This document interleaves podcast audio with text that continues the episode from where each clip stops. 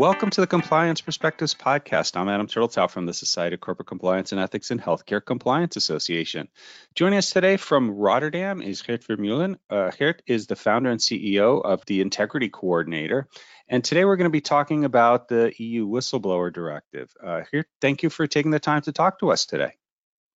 Yes, thank you for the invitation.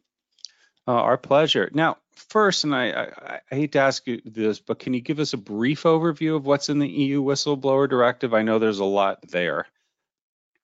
Uh, yeah, indeed. So, and uh, but, but I will um, I will try to keep it brief. So, I think the primary goal is pretty simple. So, the primary goal is to better protect whistleblowers. Uh, and um, Frans Timmermans, the, the vice president of the European Commission, said at the time, if we better protect whistleblowers, we can better detect and prevent harm to the public.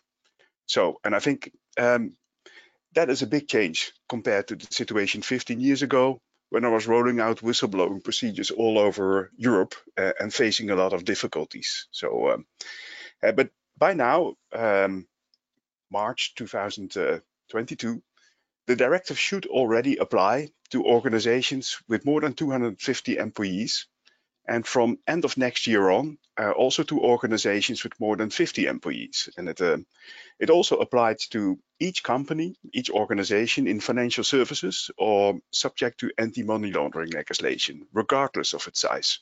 So including real estate brokers, accountancy firms, law firms, and, and so on.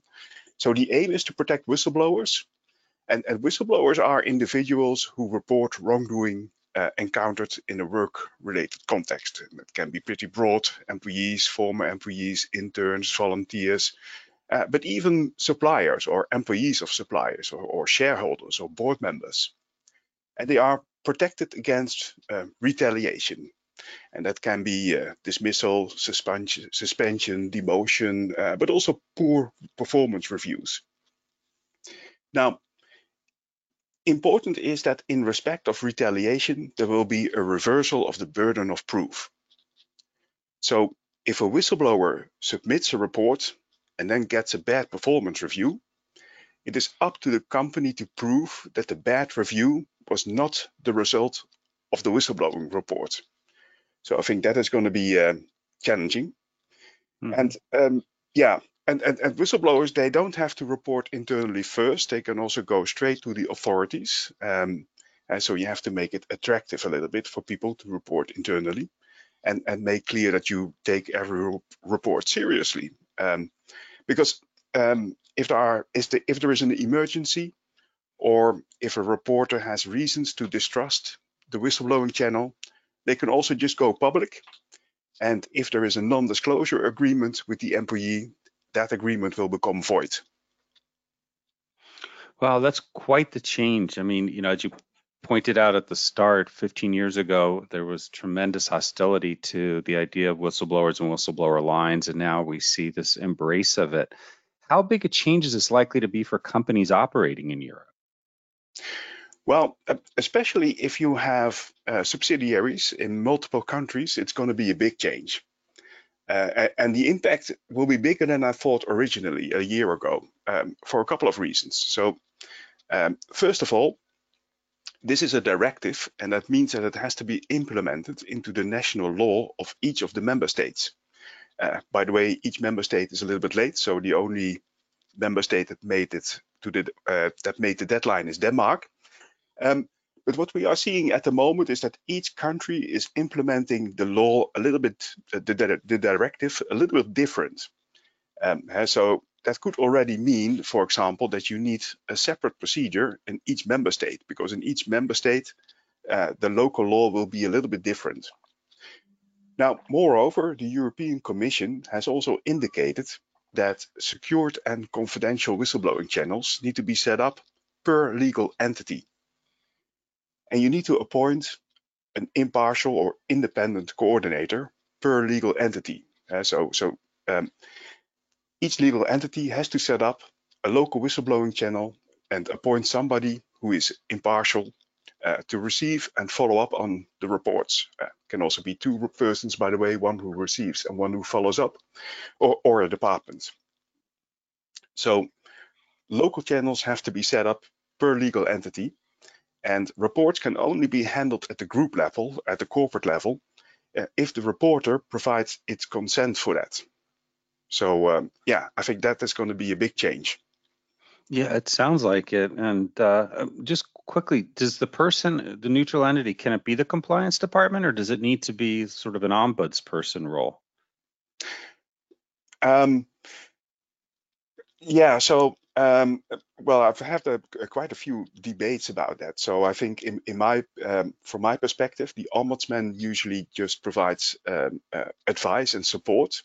Mm-hmm. Um, and in this case, you have to appoint somebody who receives the report and follows up. So I think that should be a, a different person. It has to be somebody who is um, impartial. And this can be the compliance department. Like, for example, if you have um, a, a compliance charter uh, that describes the independence of the function. Yeah, so I, I, think uh, that is important, but in that case, it is important to also to have um, this this independence um, be confirmed somewhere. Well, I think it would be good for compliance teams in general just to have that. Now, in, in, the past, there have been many issues with EU privacy law potentially conflicting with whistleblowing. Is that still a concern, or does the directive uh, take that away? Yeah, so in my experience, though, sometimes it was a bit complicated, but I, I always found solutions for that in uh, in each of the member states. Uh, but it could sometimes mean that I had to set up a local whistleblowing channel in the, in a country, like for example Germany or Spain. Uh, but well, we're going to have to set up local channels in each country now anyway. So, but uh, uh, so the, the GDPR applies. Um, but when you are processing the personal data of a, an accused person, uh, you do not have to immediately notify that person that you are processing their data. Uh, you have to weigh the interests of the in, uh, of the individual uh, against the interest of the investigation. Uh, so, uh, however, the identity of the reporter has to be kept confidential unless the reporter is fine with making their identity public. Interesting, interesting. Now, what should companies be doing to prepare for this new era in whistleblowing? Yeah, I think a good start is to think carefully how you want to organize this throughout the EU and, and start looking for um, impartial coordinators in each of the EU countries where you are doing business. Um, and, and rethink the reporting process and the software that you are using. Uh, so it would be good if you have um, a, a central software solution uh, that you have a moment built in where you ask the consent of the reporter to report it to the group level or not, um, and for having uh, the case investigated by a group function or not. So because well, and then if you have no consent, um, it would be good to have a possibility, for example, to anonymize a case. Uh, so as a corporate compliance department, you still know what is going on in the organization, even though you may not have all the details. And I think it will also be good to think about how you will secure the whistleblowing channel uh, and uh, to whom you will make it available and whether or not you will allow for anonymous reporting. And um, well, if necessary, uh, it would also be good to start a dialogue with uh, works councils or other employee representatives. It certainly seems like there's going to be a lot of work that needs to be done to make sure that things are secure, uh, but work well worth doing. Uh, are there any potential pitfalls that um, compliance teams should be looking out for? Uh, uh, yeah, so um, also new in the regulation, in, in the directive, is that um, when a report comes in, uh, you should uh, confirm the receipt of the, report within seven days. Well, I usually do that much faster, so that should not be a problem. Uh, but you also have to provide substantial feedback within three months after you have confirmed the receipt. So it does not necessarily mean that the um, investigation is is is um, over and closed and finalized. Uh, though, of course, it would be good to have the investigation finalized after three months. Uh, but you have to provide some some some good proper feedback to the reporter. Tell them where you are in the process, because if you don't do that, um, the reporter might go public, um, and you can't keep them to their non-disclosure or, or confidentiality agreement, because uh, um, uh, they lose the trust uh, in the procedure. And um, yeah, I also think um, uh, we have been discussing the legal framework, um, but we should not forget that a good speak up process is all about culture and behavior. And, and having a good and uh, good speak up culture is also, uh, well, an essential part of an any ethics and compliance program. That it is. And, you know, truthfully, having to give an update after three months, even if to say we're still investigating, is a good thing for letting people see that when they make a call um, to a helpline or reach out to someone as a whistleblower internally, that in fact actions do get taken. Indeed, and I will do that um, uh, uh, really more often than once in every three months. So it's important to, to uh, provide regular feedback. Um, I, I, will do that, uh, well, let's say at least uh, once or twice a month. Great, great. Well, uh, Geert, thank you so much for sharing these insights with us today. I want to thank all of you for taking the time to listen. I'm Adam Turteltaub from SCCE and HCCA.